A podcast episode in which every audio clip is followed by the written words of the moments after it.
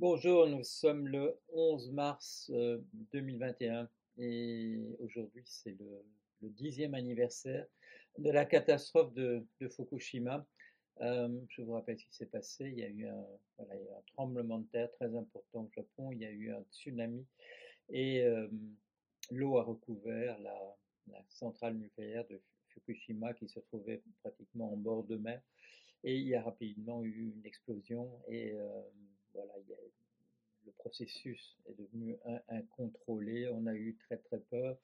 On avait raison. Euh, on a risqué. Euh, vous savez, le, Japon, c'est finalement un ensemble d'îles assez étroit et euh, la proximité de, voilà, de l'accident de, de, très grandes villes, l'impossibilité au Japon de mettre des centrales nucléaires qui ne soient pas en proximité de,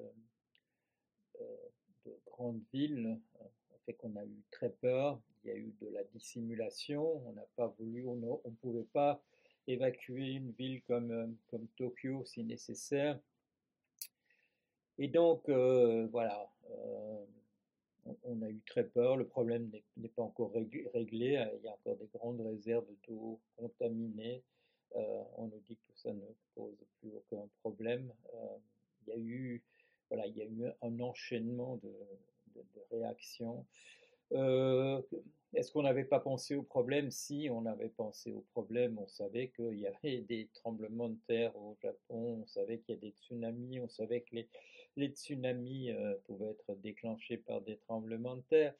Euh, on avait fait des calculs séparément apparemment pour le risque d'un tsunami et du risque d'un tremblement de terre. Euh, pourquoi? Parce que c'est très compliqué de faire des calculs avec des risques combinés. Et donc, on n'avait pas euh, véritablement intégré le fait euh, qu'un tremblement de terre et un tsunami se passeraient en même temps, même si dans la réalité naturelle, bien entendu, le risque est très grand que les deux événements aient, lieu. Alors, on en a parlé tout de suite sur, mon, blog. Je vais vous montrer ça c'est visible. 401 réflexions sur euh, le séisme au Japon, qui est le premier, le premier billet. Et il y a quelqu'un, commentateur, premier commentateur, qui dit D'abord, merci à tous ceux qui ont donné des informations techniques précises et des bons liens. Il se trouve que ce blog est la meilleure source que j'ai trouvée loin devant les journaux. C'est important parce qu'en situation d'urgence, ce sont les réalités qui doivent être connues, euh, pas les fantasmes. Voilà. Euh, il y a eu une veille. Euh, Cécile Asanouma euh, Brice, qui, dont je vois qu'aujourd'hui elle fait un papier dans, dans l'Express, a publié, a publié des, des papiers sur le blog, mais surtout, enfin pas surtout,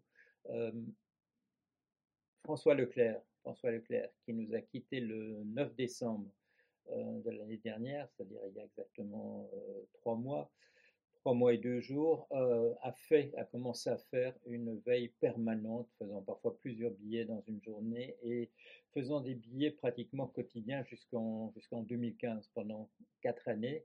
il, a, il a publié un petit livre avec ses premiers billets qui s'appelle Fukushima, la, excusez-moi, je plus je vais retrouver ça dans un instant, qui s'appelle euh, Fukushima, la fatalité nucléaire. C'est un petit livre qu'on peut encore euh, euh, trouver en librairie et, en ligne. voilà, la meilleure source dès le départ, de, comme il a été dit par cette personne, ça a été pendant très longtemps, comme sur la crise, comme sur la crise de 2008 je vous rappelle qu'il y avait des billets plusieurs fois par jour sur la crise des subprimes euh, sur mon, blog à l'époque où la, une époque où il faut bien dire la, la, presse écrite française était complètement dans les vapes. Euh, euh, il n'y avait pratiquement rien ou alors du, grand n'importe quoi, pas de véritables interprétations. Ensuite, sur la crise, il y a eu la même chose, une veille sur la, crise autour de la, Grèce pour la, non, seulement pour la Grèce, mais aussi pour toute la, zone euro. là aussi, c'est une époque où la, je dirais, la, veille sur, le, sur, mon blog a été plus importante que à, bien des endroits, était véritablement la, la, référence. Euh, procurez-vous le petit livre de, de François Leclerc. Euh, si vous voulez trouver l'ensemble des papiers, c'est très simple. Il y a une fonction recherche, c'est une petite loupe en haut à droite sur mon blog et vous pouvez faire écrire Fukushima. Là, ça vous donne 18 euh, pages de 20, de 20, de 20 billets chacune, donc ça nous fait quoi 360 billets.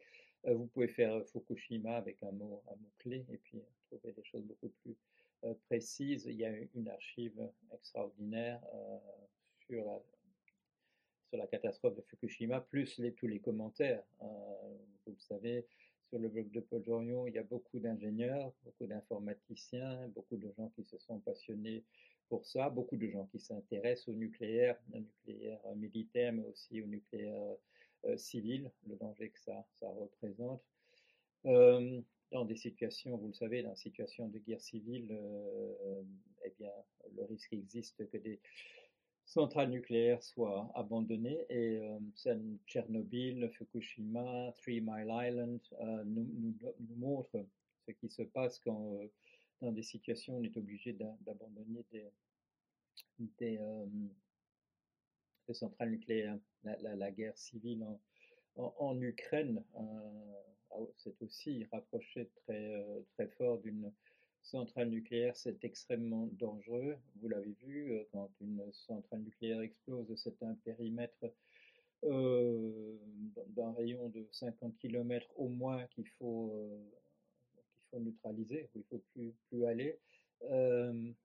on vous a analysé tout ça, on vous a montré la carte de la France avec la centrale nucléaire et un rayon de 50 km autour d'elle sur les, dans lesquels on ne peut plus se rendre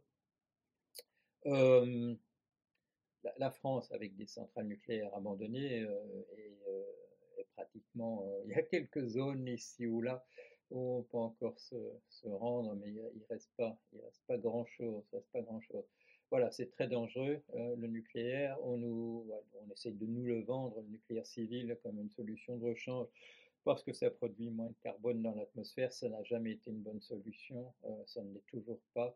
On ne sait toujours pas comment gérer les, euh, déchets nucléaires, on les enterre, ce qui veut dire qu'on ne sait pas, on, envoie le problème aux autres, euh, comme quand on a jeté, déversé des, milliers de tonnes d'armement au fond des, océans, et puis bon, ça finit par, ça finit par euh, percer la couverture, ça finit par rouiller, et le problème se repose un jour ou l'autre, voilà, nucléaire civil, c'est une technique que nous, en réalité, que nous ne maîtrisons pas encore. Je ne parle même pas des situations d'accident, mais je parle de tout ce qu'il y a autour. Le fait que nous ne savons pas gérer ces, déchets et que nous n'avons pas de plan B au cas où, euh, où il est difficile de maintenir sur place des, euh, un personnel humain en raison d'une situation de guerre ou autre.